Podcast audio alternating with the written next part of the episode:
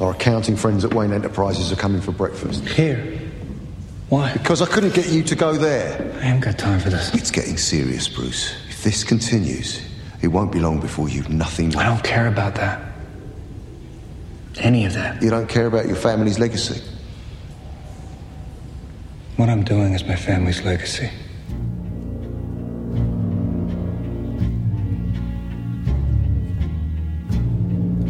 Hello, everybody, and welcome to this special episode of the Wampa's Lair podcast where we won't be talking anything Star Wars, nothing but the Batman.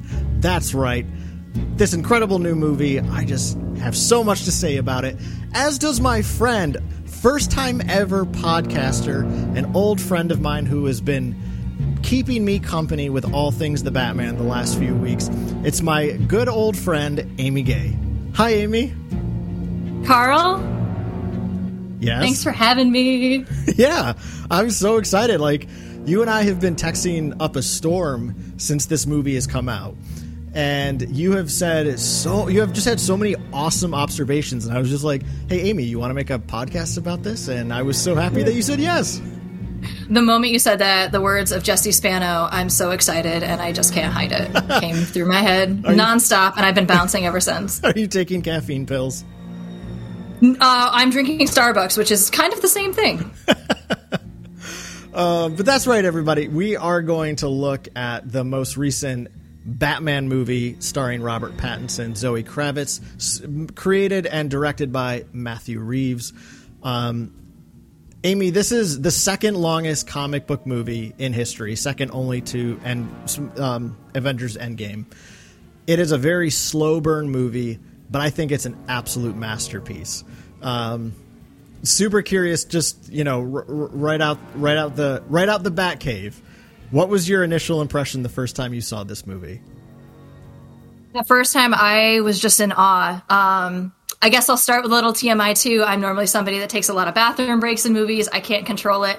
I only took one and I made a mad dash and I sprinted back and I picked a good part to do it in. I never, I didn't look up any of the scenes of when's the best time to go, but it was, it was just fabulous. It was, it's one of those that it was so dark and it was just beautiful. Um, it's actually the first Batman movie I started to get a little teary eyed and even it was just, it's just everything about it is just beautiful. yeah teary-eyed oh man I, I i i cried pretty hard almost every time i've watched it um, at certain parts um, so that said before we go any further i almost forgot to mention obviously spoilers ahead if you've not yet seen the batman i recommend tuning out until you have because we're going to talk about all the things in this movie that we feel compelled to talk about without without uh, any thought to spoiling things. So if you've not seen it and don't want to be spoiled, now's your time to turn off because we are not going to hold back. Um, but as a as just as like a a way to start, Amy, what was your what was your introduction to Batman? You know, I mean, I think you and I both were even before the movie came out talking a lot about how excited we were for it. Clearly, because we have a history of enjoying the story of Batman. What was kind of your introduction to the to to this mythology? Yeah, and you know, I know it's all things Batman, but it takes me back to my childhood days when I first started getting into Star Wars too, and it was about the same time. And I'd watch some of those campy Adam West episodes. Um, and it was like a comic book coming to life. You'd have the pow, wham, cheesy jokes going on, and just all the color and excitement. And the music of it was just it's just so fun. And as a kid, I just was enthralled with it. And then, you know, I got into the Tim Burton ones. I am a Tim Burton fan. Um, watching Michael Keaton as Batman was great, and uh, Michelle Pfeiffer as Catwoman. I just I, I loved her as Catwoman as well. So I was really into that movie. Um, and you know, riding on the bus in fourth grade when we were in elementary school, I used to listen on cassette tape to the Batman Forever soundtrack, and you know, it just it just stuck with me ever since. And um, I, I started watching a lot of the HBO uh, cartoons that have been coming out, some of the oldies um, and some of the animated series, and it just it takes me back sometimes, but it's all so good. How about you, Karl? What got you into Batman? Yeah, well, very similar story. I mean, it makes sense. You and I are essentially the same age. I mean, we we graduated high school together. Um, you know, I I my first memories of Batman were, of course, the Adam West show. Um, I didn't watch it religiously, but I do remember it being on TV. I, I and, and the thing was is when I first saw it, I was very young, so I didn't I didn't recognize it as camp. It was just it was Batman. Yay, he was awesome, right? um, and my my grandfather had because it had been my uncle's, but he had in his garage a uh, it was basically like a Power Wheels version. Um, or excuse me, yeah, Power Wheels version of the the Adam West Batmobile in the garage that I could ride around, and it was so fun to to hop in and ride around as a kid. Um, but my my my love of Batman definitely started with the animated series in you know '93 when that show was running. Um, I remember getting up every Saturday morning to watch it. I remember buying the toys and playing with them, and it you know so um, Kevin Conroy, of course the the the original voice of that Batman. Uh, he was my original Batman, and I never saw the Keaton movies when they came out. I saw Batman Returns like years after it came out. Um, when I was probably in like middle school. I don't remember much of it. I just, I mean, I remember being very excited by Michelle Pfeiffer's Catwoman. Um, Aren't we all? yeah, yeah. Uh, I loved penguin, like real life penguins being on camera because who doesn't love a good penguin? Oh, like yeah. actual penguins, right? Following Danny DeVito around all wiggly like. yeah. Um, but it, it was it was the Chris Nolan trilogy that really like cemented my love as kind of an adult Batman fan.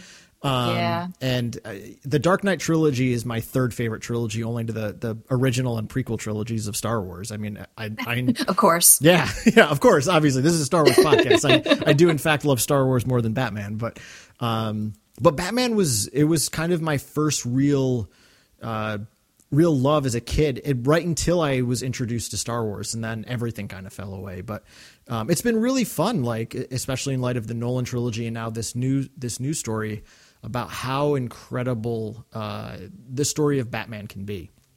Um, and there's so much in this movie, Amy. So much in it. Oh, I know. Trying to even just like think about what to wrap our heads around in this short amount of time was really hard for me. Well, I know we both did our own versions of prepping for the movie more more so out of excitement, not like not because we wanted homework, but because we were excited to see it and wanted to consume Batman material beforehand. Um, I went the comic book route. You went the movie route. Um, So, uh, which movies did you rewatch? What What was your take on them? What was your takeaway? Uh, did, and did you see any? And I, I mean, I, I know that we did, but did are there any big elements from the movies you watched that made their way into the Batman? Yeah, you know, I rewatched both Michael Keaton movies. Um, I rewatched uh, Batman Forever, the Christopher Nolan movies, and I even rewatched the first two Twilight movies just to get an idea of Robert Pattinson in the younger vampire days because people compare his uh, Batman Bruce Wayne to a vampire. Um, so just trying to get that feel of where he may have harnessed that from. But I'd say he's grown a lot since those days, um, which is really great. Um, but yeah, you know, the the Tim Burton ones, they had more of that that darkness to them. And this one has a lot of dark gothic scenery just everywhere. It's always either clouded over or just darkness. Every you hear all the noises and even in Bruce's house it's just when he's pushing a table, you hear the sound of the table just uh, roaring across the floor and it just makes this vibrant noise to it and it takes him, you know, four or five pushes just to get it into the center of the room it's all this this dark furniture, this wood, the, these chandeliers. Um, everything just has that dark, and it has like this castle feel to it. Um, and then you know the Christopher Nolan ones. There's a lot of differences, but um, comparing and contrasting the two, um, you know, uh, in uh, Christian Bale's Batman, he calls Batman hit um, a monster, and in uh, in this the Batman, Robert Pattinson's version of it, the Batman is his identity. It, it seems he doesn't really know who Bruce is, whereas in the Christopher Nolan ones, um, Bruce Wayne is his real identity, and he's this monster by night to just bring justice that's temporary. Where it seems more in the Batman, the Batman is the real person, that's his identity, and Bruce Wayne doesn't really exist, and he just has this awkwardness about being Bruce.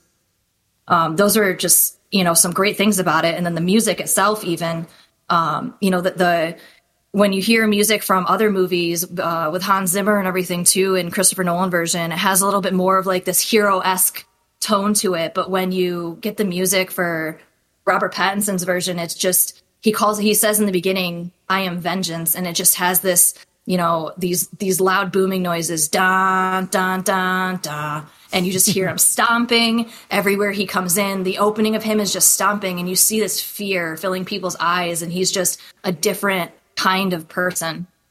Yeah. Yeah, I, th- I I think the reason I love this movie so much and what makes it unique, um, specifically from the Nolan trilogy, is Nolan was kind of telling the story of Bruce Wayne. Bruce Wayne creates the Batman to combat this this trauma he's faced, but the Batman essentially, even though he he creates it with this noble intent, it's something that seems to imprison him. That which is why you know Yeah. Dark Knight Rises. There's there's this like triumphant sensibility because Bruce is finally free of the Batman. He's retired away with with Selina. Um, and I love that. Like I loved my favorite thing about Dark Knight Rises, and I think this movie does not get enough appreciation. The reason I love that movie so much is because it has a solid ending. And that's one thing, like, I love Marvel movies now, but one thing that bums me out is we'll never have an ending. Because, like, they're just going to keep telling stories because they're comic book movies, right? Um, Yeah. So I loved how Nolan actually gave an ending to his story. But the the thing I particularly love about the Batman is that unlike Nolan's trilogy, which is the story of Bruce Wayne, the Batman is the story of Batman. Batman goes on a hero's journey, not Bruce Wayne. Bruce Wayne is Bruce Wayne is the alter ego very clearly in this movie, which is why he has about maybe 10 minutes of screen time in a 3-hour movie. Um, this is the story Yeah. of Batman and Batman is the hero. Um, and I love that. Like, I felt like that was a, a really wonderful take. And again, like, I- I didn't do any of the other movies prior to this. I, I did the 89 Batman just, I was like, all right, I'm going to try to do all of them beforehand. But I just, I hate Michael Keaton's Batman. And I'm sure a lot of you are probably super pissed at me for saying that, but I just, I can't stand Michael Keaton as Batman. Um, he's better than, I think the worst is Ben Affleck, which I'm sure a lot of you might also still be mad at me. But uh, I think Ben Affleck's the worst, then Michael Keaton. Worse than George Oh, Clooney. actually, no, he's better than George Clooney. Okay. Ben Affleck is also better. that. George Clooney is the absolute worst. Then Ben Affleck. Um, but uh, I think Pattinson is the best Batman. Like, and it's not even close. Like, I love Christian Bale. I think Christian Bale is a phenomenal Bruce Mm-hmm. Wayne. I also think it's unfair to compare other Bruce Waynes to Pattinson's because the other Bruces are in very different places. It's very Yeah. different stories for them. So I think it's almost unfair to compare those. Um, but it's I think it's certainly fair to compare all the Batman in- incarnations, and I just think Pattinson's is the best, and it's particularly the most accurate to the comics that I've at least read. So in preparation. The big comics I read that I particularly found influential to this story was, of course, the two great stories by um, Jeph Loeb and Tim Sale, Long Halloween and Dark Victory. So Long Halloween, it's I mean it's a detective story. Uh, this movie is exactly that. It's a detective story. But Dark Victory, my Dark Victory is my favorite Batman graphic novel, and it's it's very similar to Long Halloween. It's a, it's a it's an immediate sequel to it. It's also a detective story, but buried in it is the the the story of him finding Dick Grayson. And the thing I loved in the Batman is that the movie starts with him seeing this kid who's experienced the exact same thing he did, right? The the murder of a parent. Um, and the movie ends with him. He's the you know he's the kid that he rescues first at the end of the movie, and we'll get into the, all of that a little bit later. Um, but that's right out of Dark Victory. Dark Victory is the story, and and it is when I mean Dick Grayson isn't honestly he's not actually in the book until towards the end but when he's introduced there's all these beautiful parallels of the young bruce wayne story with young dick grayson they're like they're they're every every other panel in the comic story is showing the similarity of these two characters it's really beautifully done so I felt like that that use of that young boy at the start of the movie, the the mayor's son, um, felt very heavily influenced by Dark Victory. And then of course there was Ego. Um, Ego was the book that Robert Pattinson, particularly in almost every interview, referenced. And Ego is this comic story written by Darwyn Cooke uh, about uh, the story begins with Batman unable to save somebody who commits suicide, and he he falls into this uh, this place of wanting to give up being the Batman, and the Batman. It's it's it's this very like mystical story. The Batman is part of his psyche, and he's having this battle, Bruce Wayne versus the Batman, and ultimately they come into a union. I don't want to give too many details away because it's such a good story. I encourage reading it, but it's very clear that that's that's a lot of what this story is as well. Um, and then the last one I want to point out is uh, Tom King has been writing. Well, I think he's done now, but Tom King has written the best Batman comics I have ever read, ever. And I love Tim Sale's Batman stuff, but I think Tom King is amazing. And there's a a, a, a friend on on Twitter, uh, uh, Obes Canobes, a guy named Jim, absolutely wonderful, wonderful person uh, he put me onto it. He made a post about how Tom King writes his favorite Batman stories because he actually focuses on Batman rather than who Batman is in light of the villains he faces. And that's exactly what Tom King writes. His very first compilation of stories is called I Am Gotham, and it's about Ooh. Batman talking about why he's Batman and how it's this thing that he just is. It's just who he is. And I feel like that's the the angle again of this story, right? Like Nolan was all right, you're going to be Batman for a little bit, but you got to get out of it. This is the story of no, I am Batman. That is my identity, right? Yeah. Bruce Wayne is just Bruce Wayne is the alter ego. Batman is who I am, um, and and that story is absolutely phenomenal. So. I don't know. Uh, I've never heard Tom King referenced by either Matt Reeves or Robert Pattinson in all the interviews I've watched, but I feel like they have to have read them because there's so much of that in this story about this idea that Batman is a hero and Batman is his identity.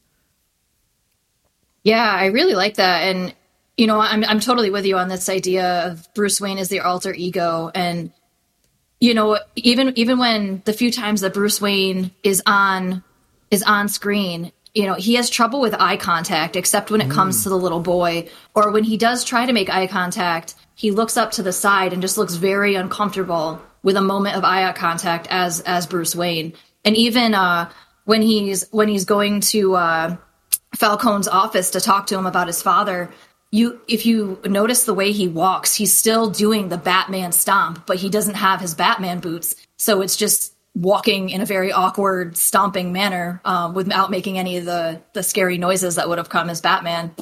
Um, and it's just it you know when he's when he's the Batman too, he has this vision of his father um, you know, as this perfect hero, and that's who he's trying to be as Batman. Whereas in the other movies, I feel like it's more Bruce Wayne trying to be like Thomas Wayne as the hero, and just needs this alter ego of Batman to do it.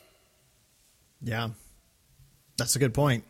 Yeah, and here it's it's learning to be the hero just as he is. Um, mm-hmm. and I, I really, yeah. Um, well, anyway, the you referenced this earlier, and this is the the first thing I want to actually just point out um, is just the way this movie starts. Um, and yes, there's there's the horror scene with the Riddler because that's basically what that opening scene is. I mean, it feels like it's straight out of a horror picture. Um, mm-hmm. But I love the introduction of Batman. The, yes. the, the Nolan the Nolan trilogy. I never loved his introduction of Batman. That, as much as I love that trilogy, I hate the way Batman's introduced. Uh, I shouldn't say hate. It's just not my favorite. Michael Keaton's Batman introduction is like it's one of the only parts of that movie that I do enjoy. Um, but this just blows everything away. And again, I think this is this is the point of good storytelling is you're always building and hopefully making better what came before, right? Um, and the way Batman is introduced, you you have this really awesome like guitar riff being played with his theme just kind of coming over and over and over again. And then, like you said, Amy, right? You hear the pounding of his boots, right? Like, it took me back to '93 with Jurassic Park when you hear the T Rex approaching. you know, like that that sound effect of just his boots thudding and thudding. Yeah. And then, as soon as he appears out of the shadows, you get the the they're essentially like death tell they're like death bells right? Like you have like these big bells playing his theme the dum dum dum but they're played on these like chilling bells. It's like death is now here. And i love that close-up shot of his boots just like in the rain. I mean he is yeah. terrifying. And then he just pummels that villain like that that that gang member. I mean he just pummels him. When he punches him off his feet and the the sound effects and like Mm-hmm. Um, and I think the way Matt Reeves captures the violence of Batman in this opening scene is perfect in the sense that it captures the sensibility that he's brutal, He's scary, but he doesn't get off on it like Zack Snyder likes to. Like I just hate the way Zack Snyder does violence. Like he he like he makes it into like porn. It's disgusting. I just I can't stand Zack Snyder. Um, like not as a human being. Like he seems like a great guy, but I can't stand his movies. And I hate I hate the way he does violence. Like he he kind of fetishizes it, and it's disgusting in my mind. But what Matt Reeves gives us here at the beginning is holy shit, Batman is terrifying. He will beat the shit out of you. but yeah, like, but he's not going to show you like blood and like he. It's not like Batman gets off on the violence. Um, he just does it as as a means to an end. And when he just totally just destroys that gang, I mean. I my I think my favorite shot in the movie is after he pummels that guy, and then we get we kind of pan out and he rises up and the music rises with him, you know, as you kind of get his silhouette staring down the gang. And they're, you're just like, oh, they are screwed. uh, it, it, I think it's the most intimidating Batman has ever appeared on screen. And um and it, and it's so scary that the you know the the guy he's there to kind of protect, if you will, says mm-hmm. don't please don't hurt me right like batman is terrifying yeah. even to the good people yeah, no, I agree. And I, you know, that opening scene too, just like, I just remember being just wide eyed, and like, yes, here we go, here we go. And it just, they shut the music down quiet and you just hear all the noises between the rain falling and any of the hits and the kicks mm. going on, anything happening. You just hear every single sound and just the way they do sound effects and music in this movie is just so on point with the gothic feel of it. Mm. Yeah, absolutely. What was, well, what was one of the first things that like, grabbed you from the movie. I mean, that that was it for me. I mean, I was just as soon as as soon as like, and it's so cool. Like again, there's just like the brilliance of. So the, the cinematographer Greig Fraser or Greig Fraser um, is the same cinematographer who did Rogue One. He did the new movie Dune, which I did not see. Uh, he did um, he did a couple episodes of Mandalorian. Like he's a really good cinematographer. And I love the way that it opens after the Riddler scene. It looks like you're looking through the Batman cowl, but in fact, you're inside the bat signal being turned on. It's so cool. Um, but yeah, I mean, I just that that introduction of Batman, like I was, it just it hooked me right from the get go. I was I was all in at that point.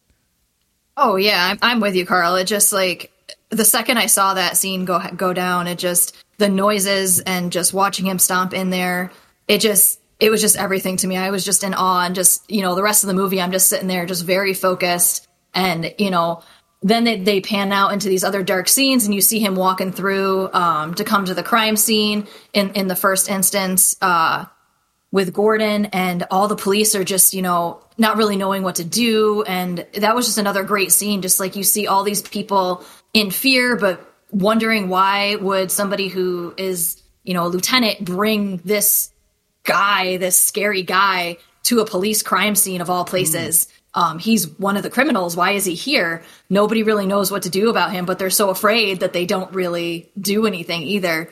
Um, and just watching him just, you know, observe the scene in a different way and have this analytical mind about it while they're all sitting there trying to figure out the puzzles. Um, it just, it just drew me in from the start. Yeah, that that's a great POV shot of of him following Gordon down the hallway of cops. Yeah. Um, and there's something about his cape. I really love the look of his cape when we get those shots of his broad shoulders from behind. Um, it actually looks similar to the material of Darth Vader's cape to me. Um, and he, he's as he walks into that crime scene, he almost feels like a walking corpse. Like he he feels like a funeral incarnate. Um, and when I saw the movie for the first time, the people sitting next to me, uh, I don't know why, but they just smelled like a funeral home to me. I know that sounds really weird. My gosh, girl. yeah, I was like, is that your perfume? Like, wow, what a weird smell. But like in that scene particularly, I was just like, wow, he just like this movie smells like death, and I'm like, I think it's just the people next to me, but like I'm gonna, I'm gonna, I'm gonna put that on the movie too.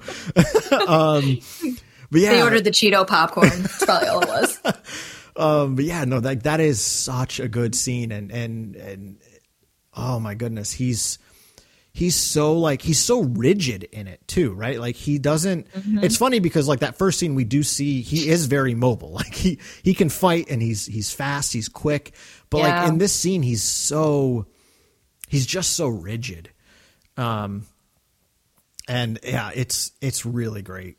Uh, and that camaraderie with him and Gordon is phenomenal right from the get go. Um, I, I think the fact that I so I'm pretty sure PG 13 movies are allowed to have one F word, um, and I I loved their use of the F word uh, that the commissioner uses um, right? Like he shows up. Also, it threw me how high pitched his voice was. It, I found that very jarring. I, do, do you did that? did you notice that? Like when he comes in, he's like, "What's he doing here?" Like because it's like this. Oh, he's like a big man. He's you know he's got a big beard. He's he's burly looking, yeah. but he has this very high pitched voice, and I just found that very alarming. Like not in a bad way, but I was just like, "Wow, I can't believe that's what he sounds like." Um, yeah, you know? there was like mix of accents going on. Yeah. And there was there was other people too. It sounded like they were trying to channel the Godfather, which I get with, you know, there's a lot of mobsters in this, but yeah, there was the, there was those crazy accents and then Godfather voices coming through in a lot of people. uh, um well, actually, speaking of voices, what'd you think of Robert Pattinson's Batman voice? Oh, excellent. He has you know, I was a little concerned at first about um Edward Cullen uh, making his move into Batman because it's just you know a whole different world. But his voice is great. Um, I felt listening to his voice, he did remind me a lot of Christian Bale in the Nolan, Nolan trilogy. Um, some of the times when he'd talk, he had the same kind of tonation about it, but that's that's mm. good because you know Christian Bale did it very well also, um, and he has the right chiseled jaw for it. He just he just fit just everything about that role. It just was it was fantastic for me.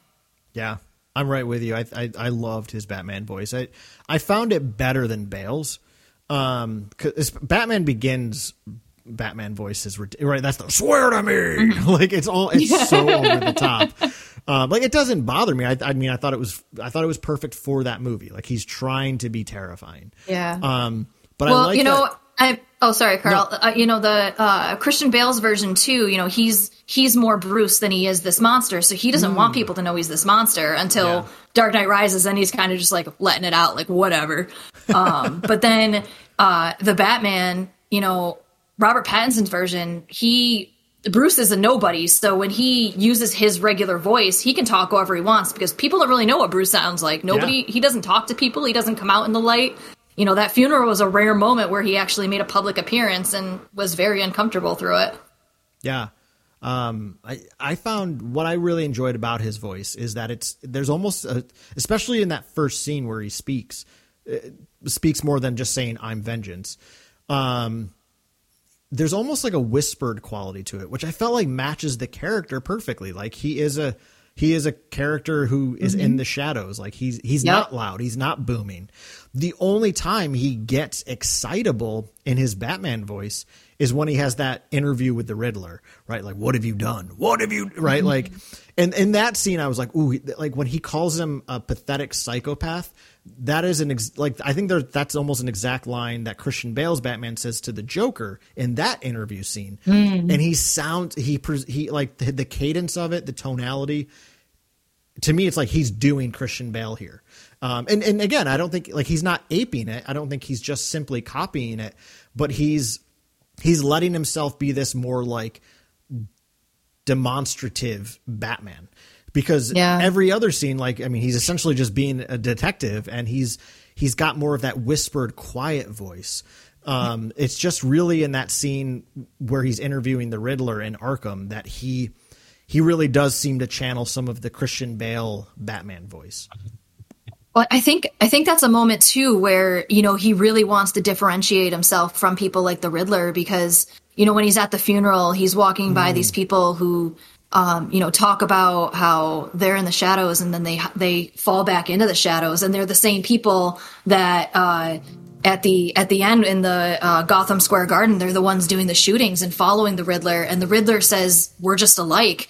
And so, you know, we're these we're these people behind these masks that can do these things, and we live in the shadows, and here we are. And the Batman just didn't want to be anything like the Riddler. He is not like the Riddler, and it's that moment where he needs to differentiate himself from the Riddler or other people like him.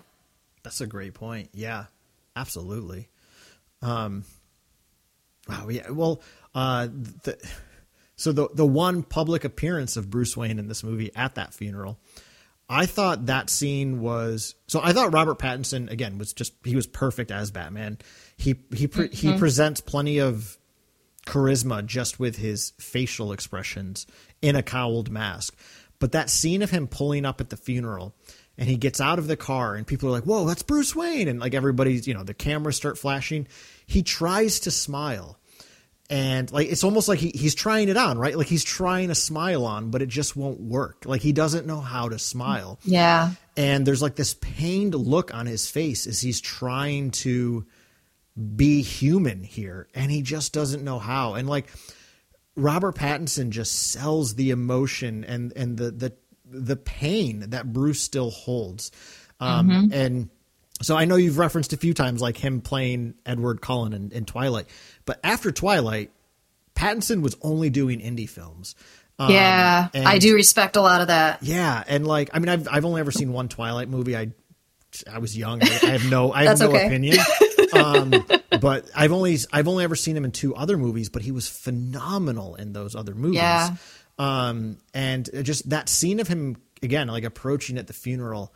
I just love how he he perfectly plays a tortured human being. He doesn't know how to be human, and all he knows how to be is Batman. Um, and yeah, and and the thing about that scene too is right, like we know he needs sunglasses for the daylight because he's become this nocturnal animal. He he goes into his breast breast pocket to pull out his sunglasses, and then Falcone pulls up and he sees what he assumes to be Selina getting out of the car, and he doesn't need to put the glasses on. I love that little point. Like it's like the sun is too bright for Bruce, but like when he notices that that might be Selina, he can see okay. Like I love that mm-hmm. little that little note. Yeah, I mean their their chemistry and relationship is just on point in this whole movie. Just watching them interact with each other, um, the conversations they have, the way they look at each other, it just it was just a natural chemistry between those two. Hmm. Let's talk about them. The horniest bat couple to have ever been. I mean, they're so hot, like both of them. They're incredibly sexy when they're together. Um, oh yeah, they. I mean, you know, they they really just it's it's hard to put it into words what it is that that I feel about them. They they just bring it together for me.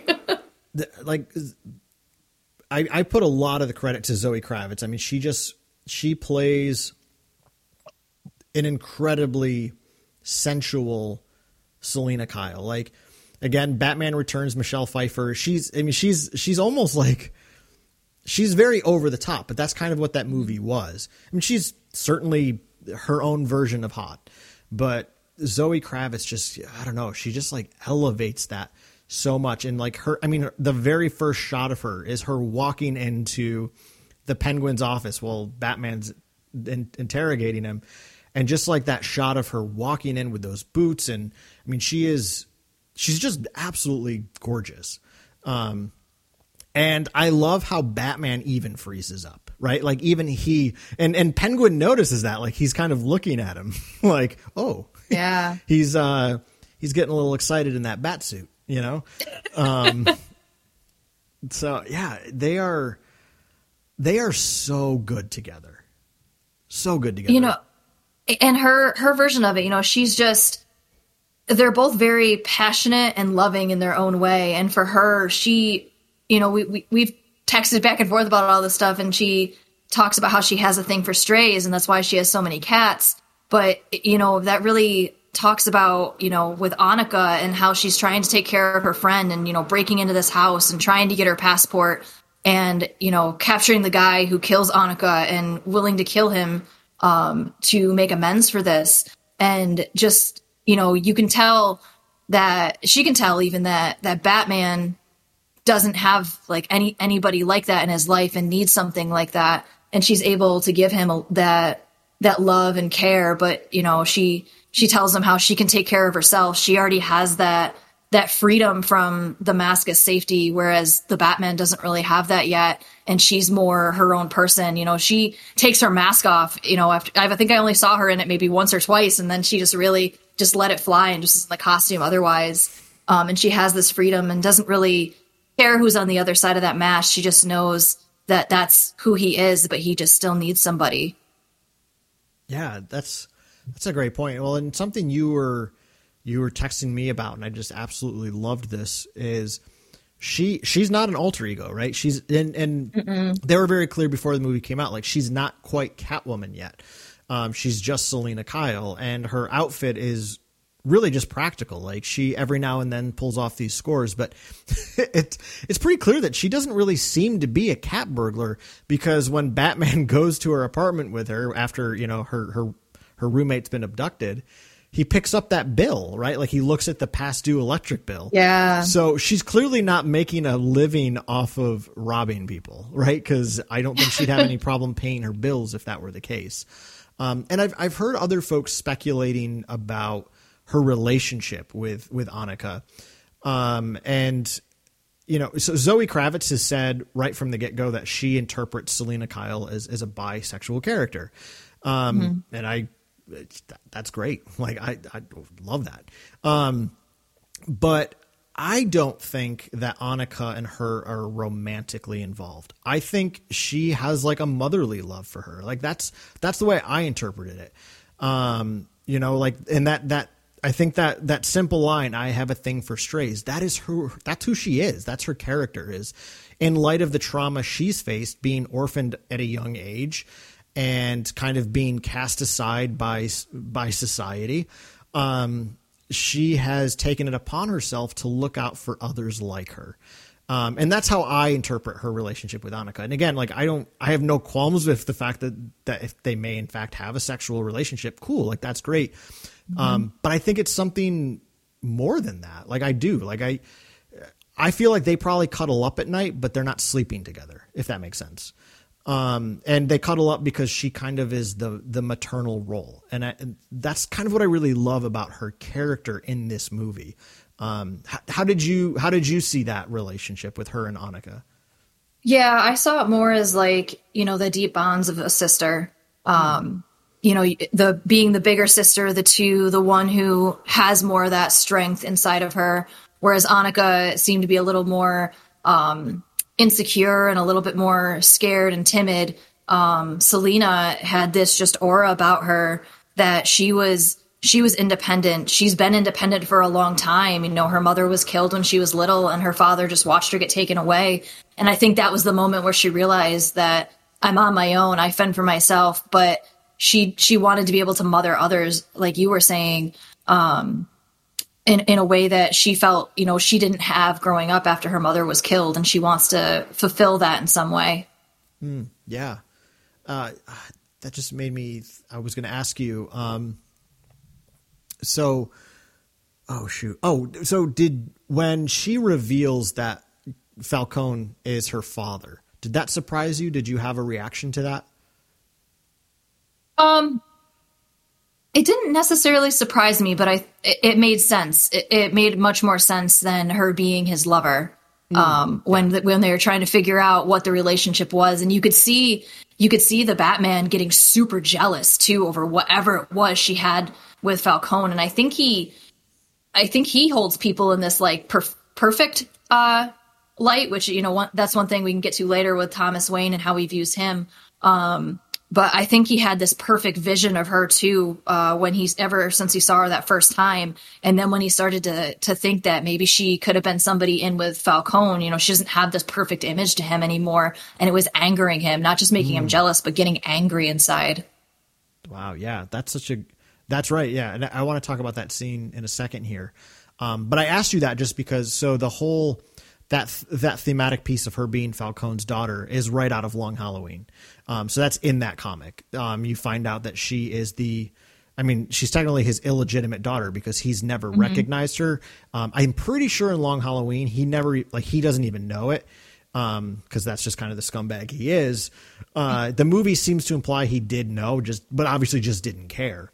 Um, so like when when she shouts because he's my father like it just I don't know, it fell flat for me because it's like one I, I was like I kind of knew that from the comics, and there wasn't enough build up to that point to make it like I feel like they were going for like oh this is a huge revelatory moment, but it felt I mean to me I compare it to like in Solo when Enfys Nest takes off her helmet and there's like this huge musical sweep and you're just like well who the hell's that like it it doesn't really pay off. Same with like in Episode Nine when you're a Palpatine, it's like this is silly and and like weakly not surprising. um so right like it, it just uh like I get why they did it, and like I like that they did it because it, again, it's right out of Long Halloween, um, and it really makes a lot of sense for her character. Um, but I felt like that scene was meant to be like this huge, like, ah, but it wasn't for me at least. Yeah, no, I, I didn't have any like surprise by it. It was just, it was just kind of a scene. I didn't really have any Yeah. feelings towards it. Just like, oh, okay, yeah, that okay, makes sense in the story. Let's let's keep going. Yeah. Well, and the, and then the, the scene does keeps going because I, that's one of my favorite scenes in the movie because it's kind of her it's her telling Bruce or her, her telling Batman her story. Um, it you know where she comes from, ju- just like him, she's an orphan. Um, but unlike him, she had nobody. She had to take care of herself. She didn't grow up rich like him. Um, and you know, she, Yeah. she breaks him and this was something zoe kravitz was talking a lot about in interviews before the movie even came out. She said you know she's like what my character kind of presents to batman in this story is she kind of shakes him to his core and opens him up. So there's there's more than just beating up bad guys. Like there is there is a broken system in gotham and i am i am a victim of that broken system. Now, Amy, what didn't surprise me at all uh, is, but I loved it, is her line when she says, All anybody cares about in this town are white privileged assholes. Of course, every right wing pundit was losing their mind. They're like, nobody, they, this movie doesn't understand Batman. Ugh. It's just because, you know, a bunch of jerks like Ben Shapiro who are white privileged assholes, just like the movie says, um, are so uncomfortable with mi- admitting that they benefit from a system that oppresses others. Um, What? Yeah, I know. It's pretty surprising that white dudes are pretty insecure. Um, but uh, that said, like I love that she, I love that that line's in there because Matt Reeves was so adamant that he wanted to tell a story that's relevant to our times. That is true. Like I'm sure some of you might be turning this off at this point, which I'm sorry if that's the case, but like white privilege has been an oppressive force in our culture. And I love that Selina, with just one simple line, like makes that connected to our real world. Um, and she's talking about being a victim of a system that doesn't see her and doesn't care about her. Bruce has never known that because he's always had privilege, not just because he's a billionaire. Um, so I feel like, and and I love that moment too because then Bruce says, "I'm sorry for what I said." Like I, and she's like, "Ah, it's okay." Like she's probably so used to like people like maybe saying that, but I think he really means it, you know. And I, I'm, Yeah. I love that moment. It, it was one of the one of the first scenes I, I teared up in in the movie because it's like, wow, Batman is saying sorry, and and, and it's coming from his heart, you know.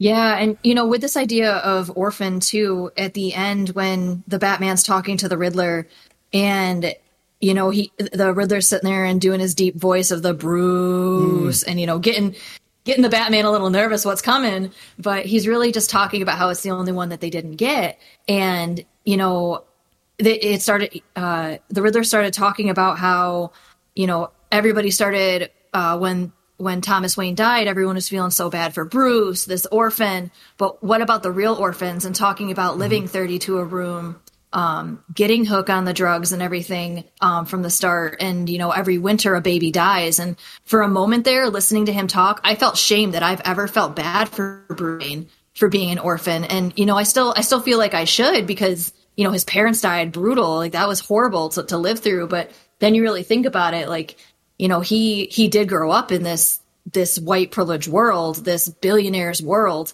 Um, which is different than being an actual orphan that has to live through an orphanage. And I've never had to go through that, and I can't even imagine uh, what that's like. Yeah.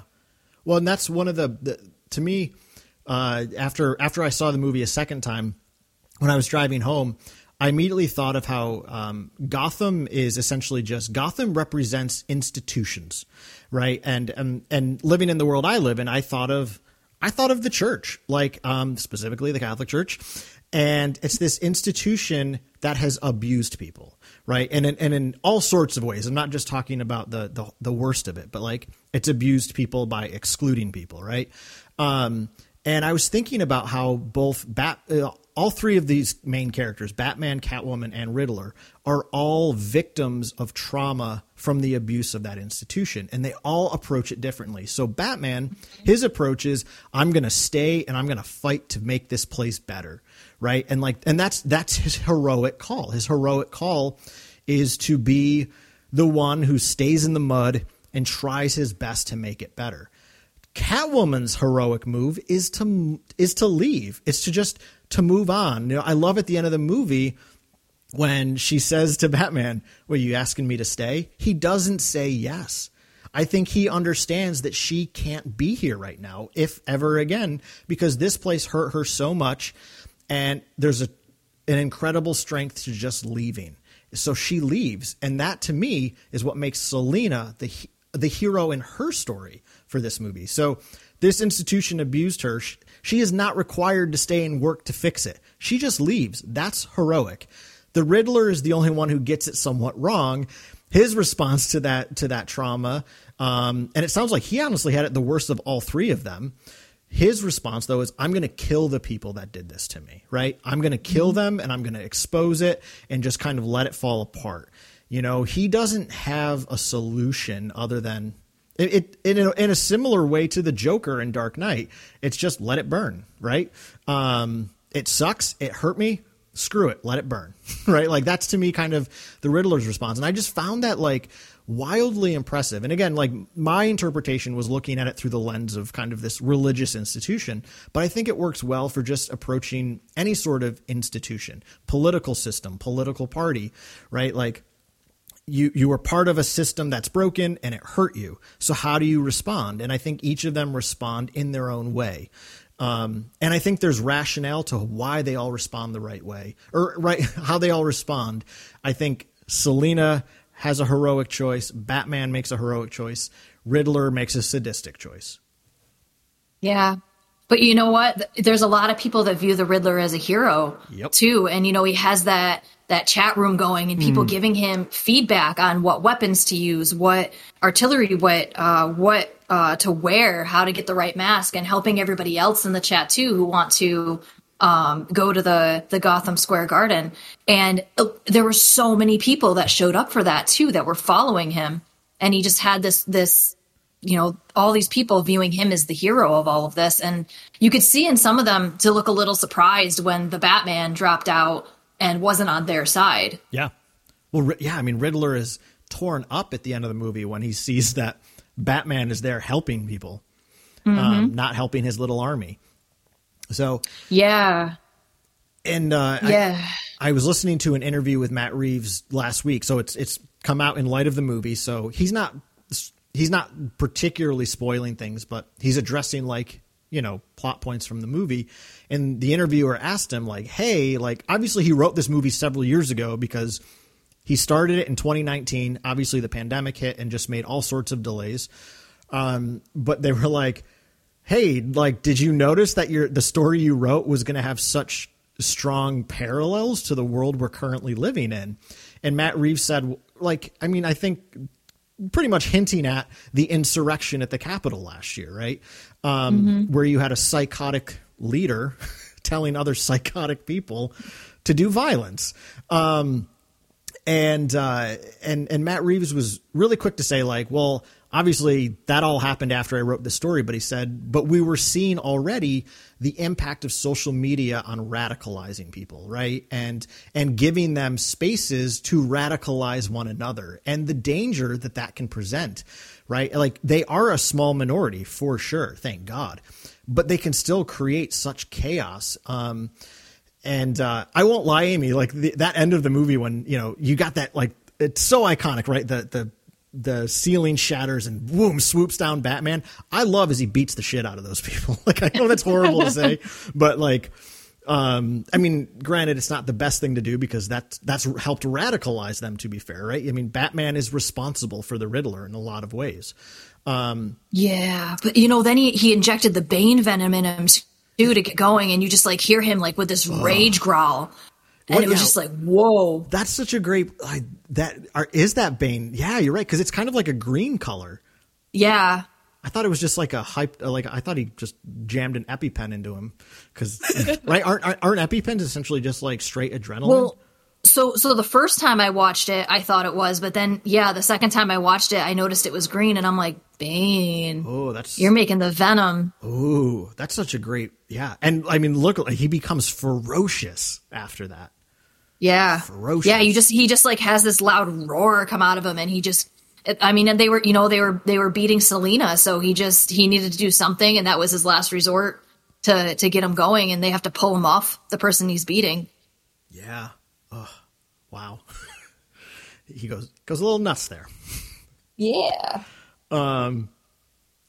Oh my goodness. So I was gonna say, have you? It, oh, actually, something I keep forgetting to bring up, and I, I really love this point, um, is the fact that Bruce, or I, I should stop calling him Bruce because he's essentially just Batman. Batman narrates parts of this movie.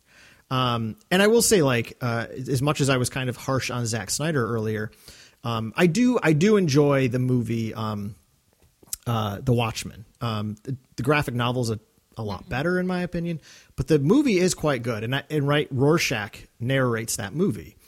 Yeah. I thought that was neat how like that that felt very influenced by the Watchmen movie. The fact that that Batman is narrating parts of the story. Um and I love that his narration at the beginning and his narration at the end are perfect bookends. He understands like at the beginning he's just he's very clear like I'm out here pushing myself to to to battle the criminals, to beat up the criminals. And at the end he realizes his method is wrong. Yeah. You know, he, he talks about he when he when he's talking to Alfred at one point in the middle of it, talking about, you know, the, the fear and he hasn't felt fear like that in a long time. Um, and he's only feeling that fear when he's Bruce. He becomes Batman and he channels that fear. And, and in that end dialogue, he talks about channeling all those scars and kind of like, you know, the anger that comes with all of that until you heal, uh, which I thought was interesting too. You know, he's, he's trying to find a way to channel it and harness it for good, but sometimes it does take him over and he, he gets angry and he just starts beating harder and harder and can't pull out of it. Yeah. Well, and that's the thing, right? Like, I think that's the problem with, I mean, using Star Wars language. Once you start down the dark path, forever will it dominate your destiny, right? It, it's so easy to give in to anger, and um, right, like me, even like getting like yes, like he's beating up these like crazy cult followers, but it's like ah, geez, like I really probably sh- like violence is like this this excessive violence is never is never the right path to go. Um, and I think again, like uh, I, I felt like this thematic element has a similarity to to one of the themes of Last Jedi, which is you know how do we win by saving what we love, not fighting what we hate. Um, Batman at the start of this movie is fighting what he hates. He hates criminals. He hates you know criminality. He's just gonna he's just gonna punch it in the face. That's his method. I'm vengeance. Um, and at the end of the movie, he recognizes I have had an effect here, but it is not the one I intended. Um, and he realizes that he's create he's radicalized a lot of people in the wrong way. Um, and at the end of the movie, when he's helping people, like he's he's rescuing people, he's lifting that woman onto the helicarrier. He recognizes that he's supposed to be a symbol of hope. He's supposed to protect what's good in Gotham. Um, but I think he's been in he's been living in such a dark existence that he didn't even realize there was any light. Yeah, and you know, it, he saves Selina. You know, I mean, he saves her physically in the, the Gotham Square Garden, but he saves her soul at one point too, so she doesn't kill that cop that killed Annika, um, because he doesn't want her to go down that dark path of killing. Um, and I, I you know, I, I think that's one reason why she's able to leave at the end too, because she had the scars, but she was able to heal in a way. She saw Falcone get shot and killed. It wasn't by her hand, but she sees that justice for her. And you know, she didn't, she doesn't have that kind of blood on her hands. She can go and still start anew with, with this feeling of relief because what she wanted to do, although she couldn't save Annika, she's able to save herself and go elsewhere and continue just, just growing out of this whole, um, save. And she doesn't have any of that, that darkness in her anymore, it seems. Yeah, that's a great point.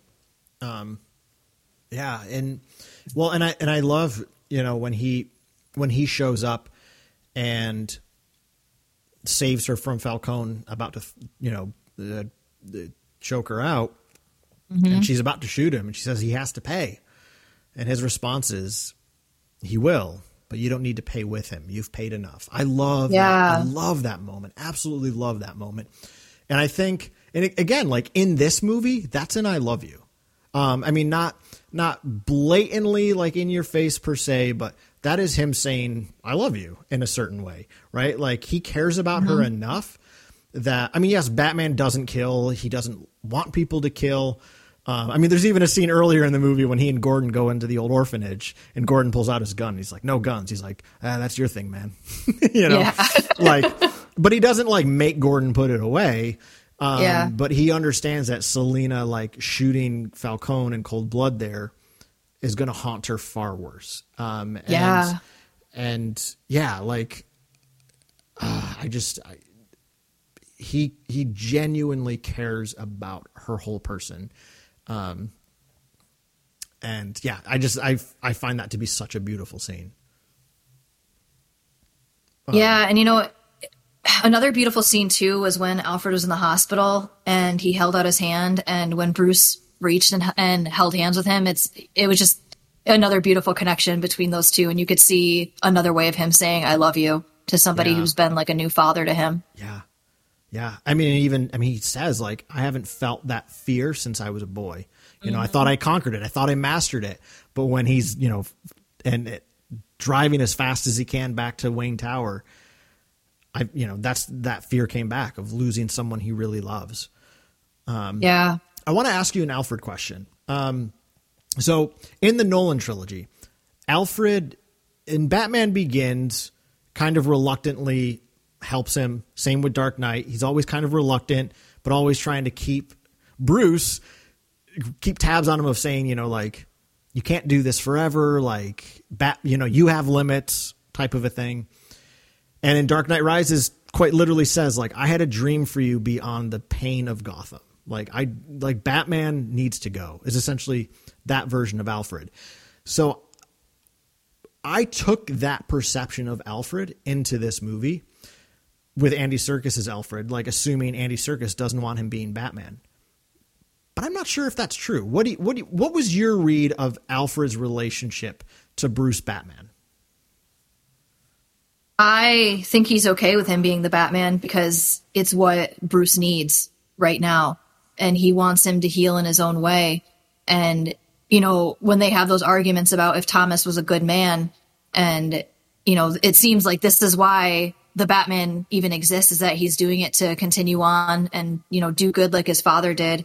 And Alfred's there to try to protect him. And I think that's why he opened the package too, because Alfred had been studying a lot of the ciphers that the Riddler had been writing. He knew what the packages looked like. He knew what the envelopes looked like it said for Bruce Wayne's eyes only.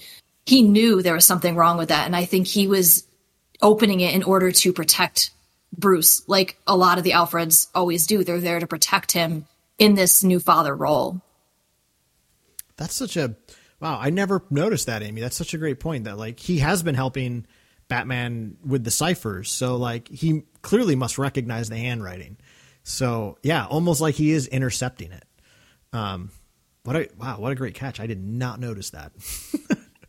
yeah, you know, I, I don't know what where they'll take it in in future ones with his with his ideas of the Batman, but I think he's I think he's okay with whatever Bruce needs to do to to feel okay, and that's and he's just happy and proud of him, and no matter what, like a father would be.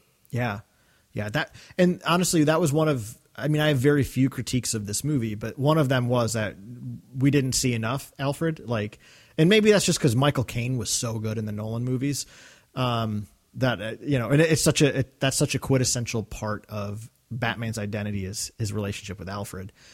But the the few scenes that we do get are perfect. Um, and and I liked that again. Like it, it, it to me, it didn't feel like he's disdainful of Bruce being Batman. Um, I mean, he he's actively helping him. Um, you know, I mean, I'm sure he thinks this is a little ridiculous. Uh, every incarnation of Alfred has seemed to think what Bruce does is a little ridiculous, but I feel like Michael Caine's was the unique version where it was like you shouldn't be doing this. Um, it's not healthy, right? Whereas I, I don't think that that's true of Andy Serkis's Alfred, and I, and I really kind of dug that. Yeah, you know, like even even the scene where he, he gives Bruce his cufflinks and he's like, "Oh, you're being Bruce today," you know, in, in Yeah. like this like joking manner of like, "Oh, so what are we? What, what's going on today that brings this special occasion out?"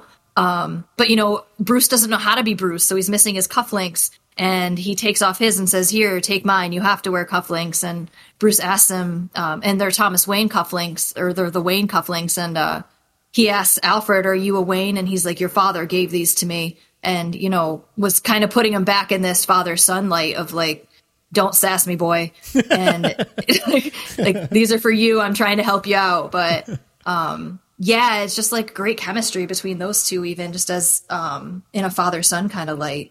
Yeah, yeah, and you know, I think it's it's great when when he's in that hospital bed and he says, you know, I saw that fear in your eyes. I didn't know how to help you. I could teach you how to fight. So it, it is neat to like because that's always been part of the Batman canon from the comics is that um, Alfred kind of helped Bruce at a young age, like trained to fight, um, trained him himself. Like uh, that's often been a part of Alfred's own backstory is that he was a former like SAS agent for the British military. Like, um, so again, we don't. I mean, none of that stuff has been explicitly said in this movie, but it is very clear that he helped him get started. Like, I didn't know what to do. I didn't know how to deal with that, so I at least taught you how to fight. Um, but he also loved him when no one else was around, so that's pretty darn important too. Yeah, and and you know another father son moment. He sees the way that Bruce is looking at Selina in the the camera picture, Yeah. and and just it just you see Alfred light up and like this. Oh my gosh, he's he's got a girlfriend. He likes a girl. Something's happening. Do you need to talk? And just it just seems like that great moment between them where you know Bruce isn't really saying much, um, but you could tell Alfred sees that connection between those two as well. Yeah. At this point, I'd set you up with a chimpanzee if I bring you back to the world. All right, Michael Caine. I can't do Michael Caine very well. Um, yeah. Another thing I wanted to point out is another central aspect of Batman stories is the Batcave, right? There's a, that Batcave is always home base in Batman stories. That's where he goes. That's where he does. And he he's in the Batcave for sure, but not a lot to me, what I really liked about this movie is home base in this movie in a lot of ways is that construction tower where the the floodlight mm-hmm. is. And I really loved that because, you know, just like his relationship with Gordon, his relationship with himself as Batman, his relationship with Selina, his relationship with Gotham, all of those things are under construction. So I love that like every time he meets up with somebody, right? Like even Selina says, like, is there a place we can go? That's where he tells her to go. That's where he goes to meet Gordon.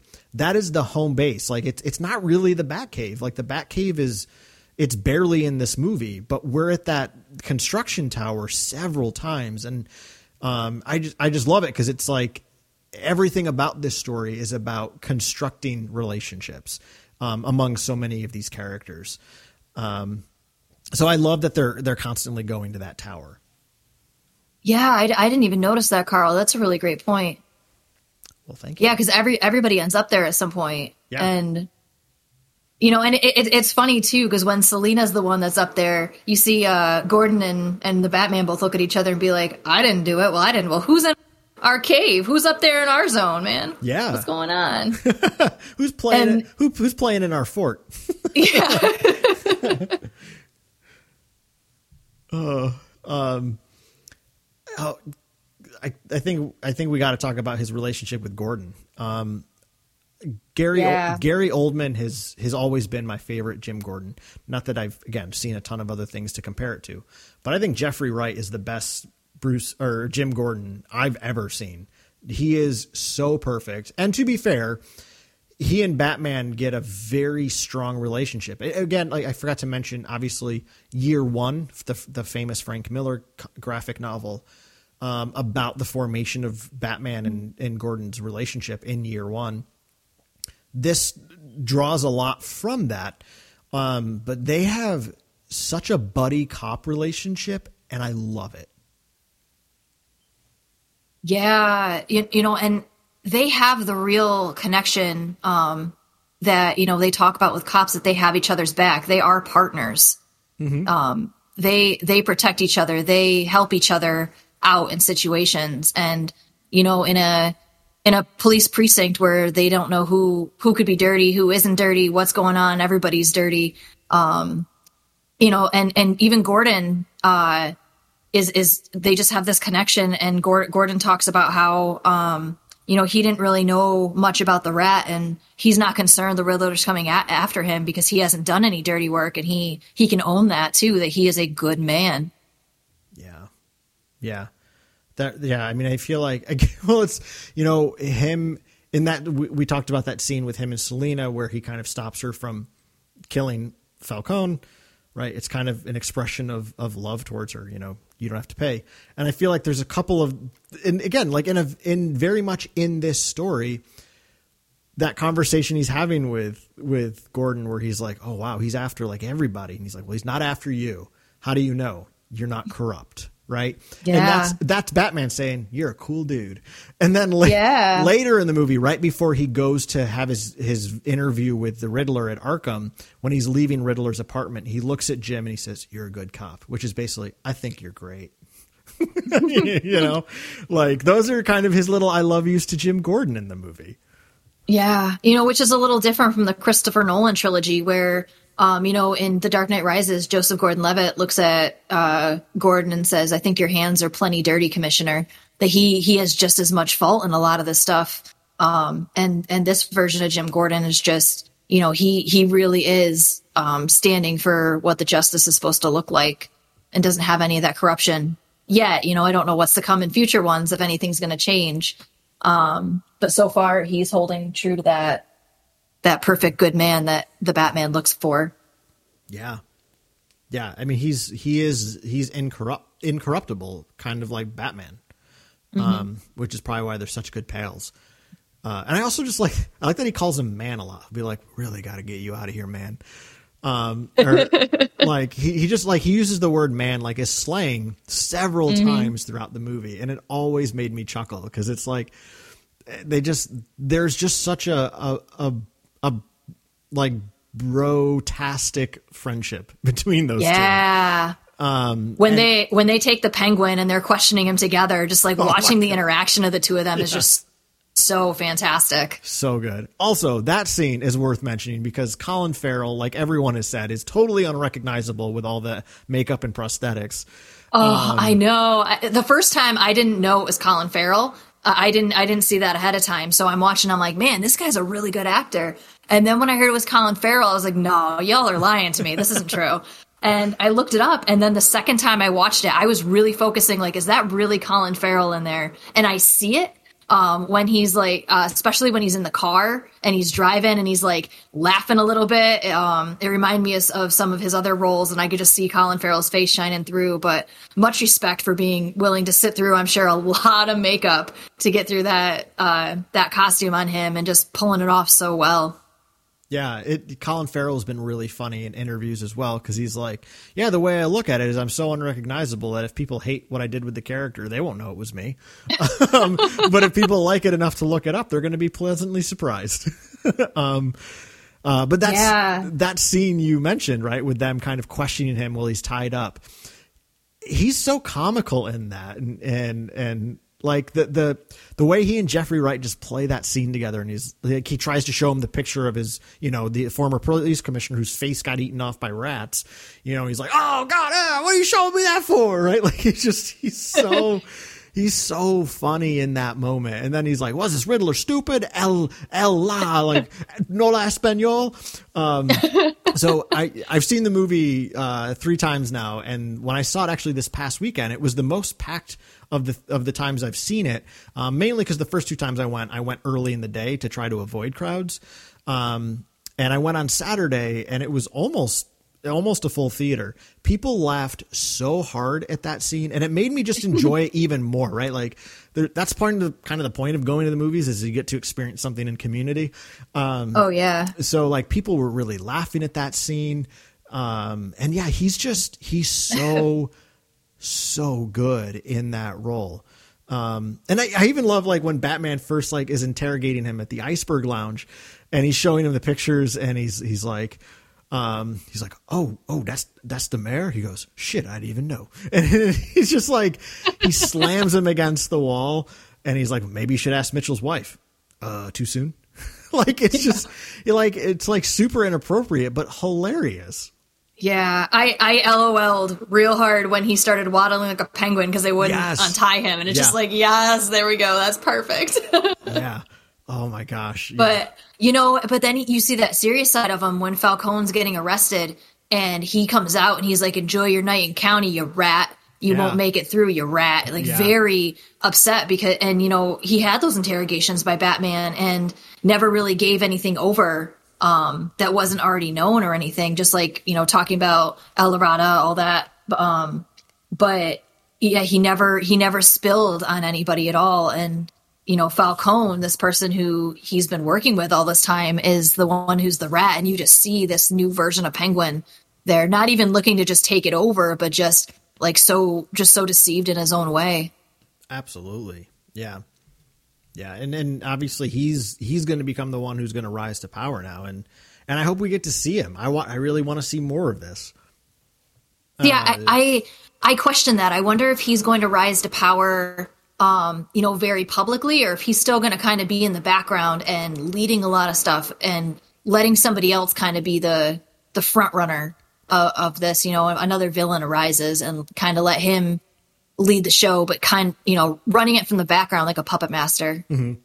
Yeah, I mean, time was going to tell. Hopefully, Yeah, um, yeah. Uh, well, I, the thing I want to kind of the last big thing I want to focus on, and again, feel free to bring up anything else you want, um, is just again like that thematic ending. I I love how beautifully the opening and the closing of this movie show Batman's journey.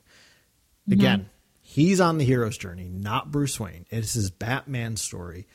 And right at the beginning of the movie is he creates Batman because he's traumatized and he's hurting. He wants to help the city, but his way of helping is to just uh, uh, you know, attack, to, to to to be vengeance. So at the end of the movie when he for all intents and purposes is almost willing to give his life to protect the people who are down in the water right? Because there's that electrical beam that can you know if that touches the water they're all fried. Yeah, so he- the music there and again this is uh, Giacchino's score for this movie. I mean Michael Giacchino is probably only second to to John Williams is my favorite musical composer because he does he he's in the John Williams school of music which is he composes music that tells a story. And I've I've listened to that soundtrack easily 30 times now all the way through. And it it I mean it literally tells the story of the movie without seeing the movie like just the emotion of the music.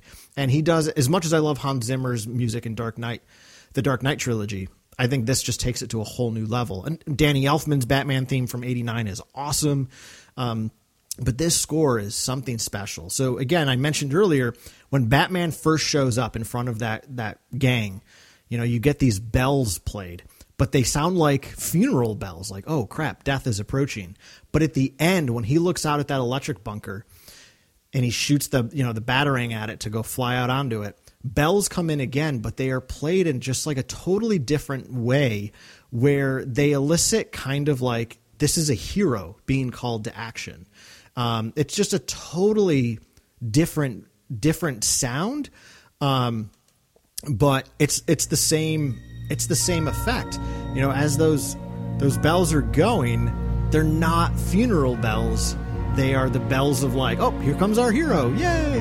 Um, so that's that's why I loved this movie, is because it's it's the story of Batman becoming the hero. Uh, so when he's down in that water, he pulls out that flare, which, by the way, Matt Reeves has mentioned in several interviews that that entire scene of him with the flare is almost is almost just being lit by the flare itself. They have almost no exterior lighting for that shot, which I just think is brilliant. Oh, wow. Yeah, so cool. Um, Yeah, I could see that. It, it looks like it was. It looks like it was just lit by a flare down there. Yeah, yeah. Um, and uh, I mean, he is now the light bearer. He's the one who goes to the people in need and helps them out. And I love that he the first person he extends his hands to is um, the, is the new mayor, Mayor Reál. Um, and before she can even take his hand, it's the boy from the beginning of the movie who immediately grabs his hand. And and to me, that's just like that's beautiful storytelling because children are always the first to believe, right? Like that's Yeah. that's just that's a theme in so many stories. Um, is children are always quick to believe because they have such tremendous hope. Um, so that young boy reaches out his hand and he helps him out, and then he, you know, you get that beautiful shot from above of him leading this this exodus, you know, to safety. I mean, he is now the hero, and that's and that's his journey. In that in that final voiceover where he says, "I realize now I have to be more," um, you know, which is to me, it's like it's a great bookend to again at the beginning he says i have to push myself. You know like there's like there's this aggressiveness to it but now it's like no i have to be more. Um i you know people here need hope. They need to know there's someone here for them um and with them. And like it's so incarnational like as a as a person of christian tradition like i love the incarnational language of that. Batman wants to be among the people because he recognizes people are angry scarred, hurt, just like me. Like I am Gotham. And again, that beautiful Tom King graphic novel. He is this city, and he recognizes that he needs to be the symbol of hope. And that beautiful shot of as they're lifting that heli- helicarrier, right? So the first the first time we see a bystander interact with him is please don't hurt me. Now we have a bystander who's clutching his arm. He nods to her gently and helps lift her up so that she can be rescued. And as opposed to that opening shot looking looking down at him in the dark, looking into the night sky, now it's looking down at him covered in mud and dirt and grime, looking up at the sun sky, right? Like a, a sun-filled sky because he's our hero now. And that's what the Batman is supposed to be. He's not vengeance, he's a hero. Um, and that's why I love this story. Sorry, I just Karl, to- you, I just no, you just summed it up very well. I just, oh, sorry. You know, you know, I mean, it makes me feel more and more, you know, people, he doesn't have that need to tell people he's Bruce Wayne either because people constantly bring up, you know, Bruce, where have you been? Like, Bruce, this renewal fund, Bruce, you don't do anything for the city. You have all this money and all this power and you don't do anything. And he never feels that need, or at least doesn't look like he feels that need to be like, you know, take off the mask. I am Bruce Wayne. Like, look at everything I've been doing for you. What do you mean I don't do anything? Like, he just is always so humbled about it too, which, you know, I think makes him a really true hero when he's the Batman. That's a great point. Yeah. Yeah. I mean, that is, and that's why I love, um, even the title of that track on the soundtrack is, it's called The Bat's True Calling. Um, I mean, just an absolute beautiful title. um, and that's it. Like, that's Matt Reeves from before the movie even came out. He said, this is the story about him learning what it means to be Batman. And, and we've never had that story, right? Like, the Nolan story was, he creates Batman for a particular reason. And I think it was a really great story and it had a great relevance to it. Um, the Keaton version of Batman is he just is Batman. I, I never felt fleshed out why he is, which is fine. Um, but this is like he's he's chooses to be this thing, but doesn't really know exactly how to exactly how to do it.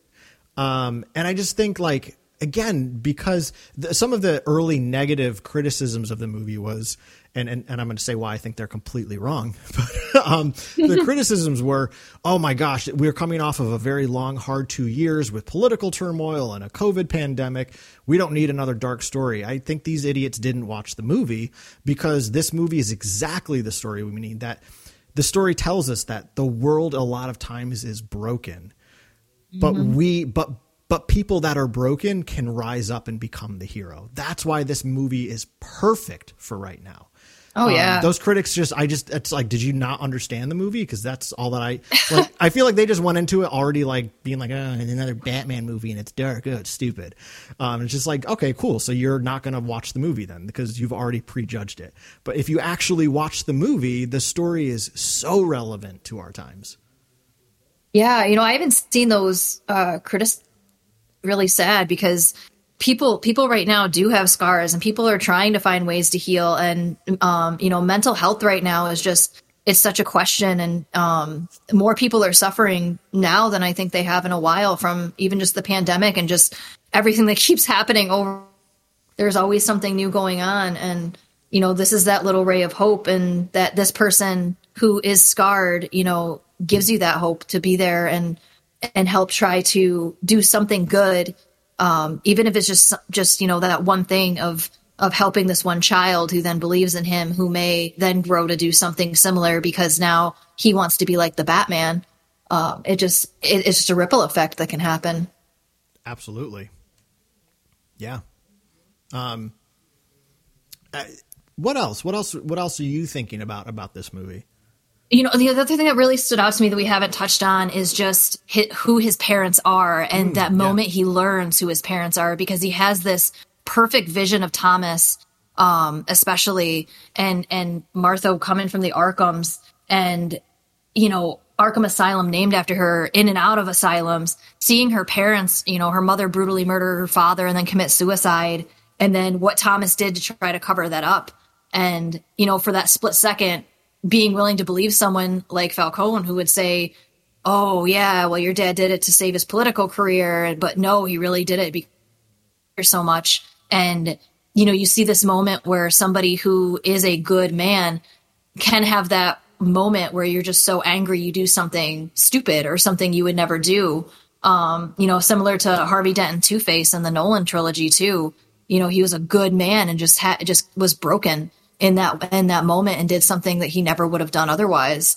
And you know, I, I think I think one thing that's going to be interesting is now now it's kind of in the Batman's mind. It's made Bruce Wayne is Bruce Wayne the villain side of him that he needs to keep a little bit more covered because he has this baggage from his family that he never knew about. And does that mean that Bruce is also not a good person? And you know, someday he is going to have to come to terms with who that side of him is and accept, you know, the identity that involves in it. But right now he can be the Batman and that identity can define him fully. Hmm. Yeah. I would I mean the thing I liked about what we got with his parents and their backstory here is I I don't think that they're bad. Like I don't think Thomas Wayne was a bad man. Um, No. and I think that's like the point Alfred tries to make to him is like Falcone. So certainly when he tells him the narrative first, I mean it's kind of similar again to something from Last Jedi where you get three different versions of what happened to Ben Solo, right? Yeah. um, and only one of them is true. You know, Bruce kind of he gets these exposi- exposition dumps like three times in a row, um, which I will say that's the one part of the movie that feels like it drags to me because it's like okay, he gets an explanation here for five minutes. Now there's another five minute scene of exposition, and now another. That's the only part Yeah. of that movie that felt like it dragged to me. Um, but uh yeah i mean but i think what's so great is alfred is like he was a good man like he made a mistake by going to falcone he didn't think he'd kill him but he should have known better but like i love it because it shows because again in nolan's trilogy he also he does kind of present that the waynes are like this idyllic couple. They're perfect. They're without stain. Um, so it makes you know makes his batman even more noble in a way. But i think this is a far more realistic and better version because it's like the corruption of the city even touched your parents and and as soon as like your father realized how much it had like stained him stained his soul, he was going to confess, but was immediately put down. Right. Um, so like almost like his attempt to to to seek reconciliation was robbed from him because this city can't stand reconciliation. It can't stand the idea of taking responsibility for for your poor decisions. Um, and I think Batman, lear- Bruce learning that will make him a better person. Um, because it, I, to me, that makes his cause all the more noble. um, because it's like no one, no one can exist outside of the corruption of this place. Um, so because Batman is not Bruce Wayne, Batman is a completely other character who can come in in a way as an unstained character to to go to work on on this dirty place if that makes any sense Yeah, yeah. So could be, you know, the Batman's incorruptible, whereas he could fear Bruce Wayne is corruptible as a human. yeah which like I, I mean they clearly have set up a lot of things in this movie that call like can clearly make for a sequel like Matt Reeves has Oh, said yeah. several times, like he goes, "I wrote this story to be a standalone story." He's like, "I," and and then as it got closer and closer to coming out, he's like, "You know, I would be open to doing more. We'll see how it goes." Robert Pattinson has clearly said, "I would be." He's like, "I loved this character. I loved playing it. I will come back as much as they want." Yeah, it got me thinking about different, like who could be coming from a water or earthy type villains. so I was really excited for what could come. yeah, I, uh, I mean, I really think we'll get at least another movie. Um, it may, again, probably not for a couple of years, but um, and I really hope we get one because I think, you know, as much as they said this wasn't an origin story again, which I'm glad it wasn't, right? Like it wasn't, it wasn't the pearls in the alleyway again. But it wasn't. Yeah. it, it, it is an origin story in a sense, right? It's it's an origin of him understanding what it means to be Batman. Yeah, well, you know, touching on your other points too, it's an origin of what makes Gotham Gotham. Yeah. Yeah. Oh boy. Um God, I love this movie. I, I could go watch it again right now. Go ahead, Karl. Nothing's stopping you. I know that's a good point. There is nothing stopping me. Um so anything else that that you know you feel like we haven't touched on that is important to touch on? No, you know, it just, just everything about this movie was just awesome. It just, it, they were just on point with everything, and I think I think we did a good job covering it, Karl. In half the time it takes to watch the movie. I know. Uh, which is ridic- watch the movie. We did is- not cover yeah. everything well. Well, enough. which is ridiculous because we, we we got a, a two minute Obi Wan Kenobi teaser last week, and Jason and I took forty five minutes to cover that. So, oh yeah, Um, but no, I, I I think this movie is just it's such a powerful story about so many of the dangers that exist in our world, um, and the fact that like we can come out of a broken place and be a hero. Like they're not mutually exclusive. Um, so yeah, I just that that was why I loved the Nolan trilogy. Is it's it's a it's a beautiful story about a person becoming a hero, the cost of being a hero, and and and becoming an eternal hero in a way. Uh, and that's what I wanted with this movie. I wanted another really great character story, and and that like that's why the Snyder version of Batman just utterly failed for me. Is as much as I was kind of quippy about it earlier, it just it never felt like there was a character underneath it. It was just he was just a grizzly, grumpy old man who just liked punching people, and that that just gets old, especially when it's a three hour like that movie is also about three hours. It just never like I never really cared for Bruce or Batman. This movie, like, it gets you into his soul and it tells you a very strong story. Um, that's worth believing. Yeah. So no, go ahead, Karl. no, that's it. That's all. That's all I got. No, yeah, you know, he talks about um, you know, those internal scars that you could carry forever, but you can, you know, let them make you angry or you can harness them in a different way and, you know, grow from it. And we we we all have our own scars and, you know, just finding a way to heal and just and just grow and let it let it do good rather than just let us bury ourselves in the anger. Um, you know, and that is like you said too, the difference between the Riddler and the Batman. Absolutely. Yeah. And, you know, again, and like, is the Riddler still sympathetic? Yeah, I think he is. Oh yeah. uh, and uh, but it doesn't make him right. You know, uh, you know he's still wrong. Uh, he still needs to be held accountable. But he also, I mean, in that interrogation scene, Batman even says to him, "He's like, you need help. You're sick." Um, and he's not wrong. Like, um, whether it's he's sick with mental illness or not, I think is inconsequential. Is he's sick with with trauma, right? Like he's had a horrible, miserable life. And then when he realized the people that are benefiting off of the system that hurt him, he's just, he's angry. Um, just like Batman is. Uh, they just have different boundaries. Um, yeah. So- Not even the system, but the renewal fund itself. yeah. You know, that was supposed to be for the orphanage and then finding out that all these criminals are using it for their own piggy bank. That's a great point. Yeah. Was Gotham as terrible before that? Who knows? We don't know. You know, it almost, yeah, it almost seems to imply that Gotham has gotten terrible in light of the renewal fund. Um, so thanks a lot, Thomas. It, it- you know, it makes me uh, wonder too. This new mayor, Bella Reál, um, you know, the name "beautifully real" um, is how I was interpreting it, and you know, are they are they going to bring some type of new, a fresh start to Gotham as well? Um, you know, they want to work with Bruce, um, and is that going to maybe, um, you know, bring Bruce out a little bit more? You know, making these promises help a little bit, especially now knowing what happened to the renewal fund. Yeah. But I, I see some great things for that character as well. Yeah, I and I love her her her little speech at the end of the movie. And Matt Reeves talked about in an interview how when they were shooting that scene, um, he said people were getting choked up Uh, that day of filming because it again it felt so real to them in light of just like the world as it's been the last couple of years. And mm-hmm. this this reality of you know we need to rebuild people's trust in in our in our elected officials in our system in each other and in Gotham.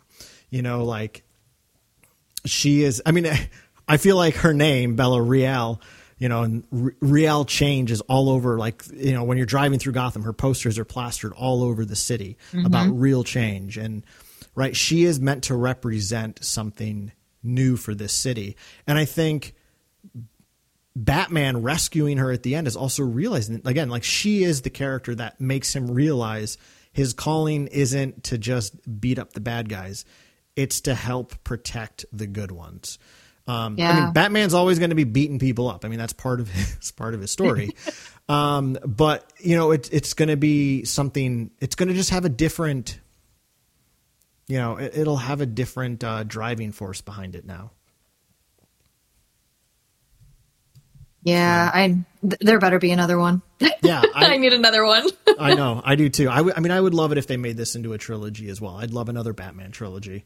Uh, oh yeah, I, think you know I'd really love to see. Um, you know, bring in some villains for the second one, whatever you want to do. Um, you know, I have my own thoughts on what they could do water wise, but um, I'd love to see in the third one, kind of like the video games where um, the Batman has to really face himself in Arkham um, and you know battle different things that the Joker and Riddler set up together. Um, I, I don't know if you ever played the games or not, but it's it's pretty fantastic to just just watch him like have to have to work through these like mind games um, that they play with him and try to try to get the city back on track after just just Arkham takes over. Yeah, I've never played those games, and probably for that exact reason. There's too much puzzle f- solving for me. I'm not good at games like that. I'm, oh my gosh, that would that would just cause me to like go to the the walkthroughs things on YouTube the whole time. I wouldn't even enjoy it. But I but but I know people love the Arkham games, and I I've only tried one, and I just couldn't get into it for that reason. But I know folks love them. Um, so yeah, I think that'd be a really neat idea. Um, but but I will say, like, I think what I love about this is the fact that it's it's about Batman first and foremost. It's not who is Batman in light of the villains. It's just who is Batman. Um, you know, and and I think that's again that's something Tom King introduced in his comic run, and I think it's just so perfectly realized in this movie. yeah, well, that, that's why I like that they have the word "the" in front of Batman too, because it's the Batman. It is it is that identifial. You are the one Batman. Good point. Yeah, yeah. Uh, I mean, he he gets that article in the Dark Knight trilogy as well, right? He's like, people know who it was, the Batman, you know. But but this is this is the Batman's story. Mm-hmm. Um, so, well, Amy, thanks for doing this. Thanks for making your first podcast with me. This was so much fun. Yeah, thanks for inviting me, Karl. I I enjoy talking about things like this. It got me very energized for the night. yeah, I, I mean, I've enjoyed texting with you. I know we're going to keep texting about this because we're going to both both keep thinking about this movie. I think a lot, but and, and probably watch it a lot more. yeah, yeah. Uh, I, can, I think it's April nineteenth is when it hits HBO Max, and I just can't wait. So I can just consume it all the time. at Okay. home. Um, well, that gives us a whole month before the Obi Wan series comes out to just you Yeah, know to devour this, through and yeah. through. yeah, exactly. Um, but yeah, thanks again for coming on. This was super fun, and uh, yeah, I hope all of you who who were listening enjoyed it. And uh, yeah, um, that said, we'll be back in the next couple of days with a regularly scheduled episode of The Wampa's Lair. Uh, if you ever want to get in touch with us, we're on Twitter at Wampa's Lair, Instagram at The Wampa's Lair, and our email is wampaslairpodcast at gmail.com. Amy, thanks so much for being on. It was super fun. Thanks for being the cat to my bat. That was great. Let's go cause some trouble. Yeah, I'll be in Blüdhaven. You can come find me there Perfect. It's upstate, just like you in New York. in a treehouse. Uh, thank you, everybody, so much for listening to this special episode of the Wampa's Lair podcast on The Batman. I am, as always, one of your hosts, Karl LeClaire. And for Amy, we will see you next time here in the Wampa's Lair.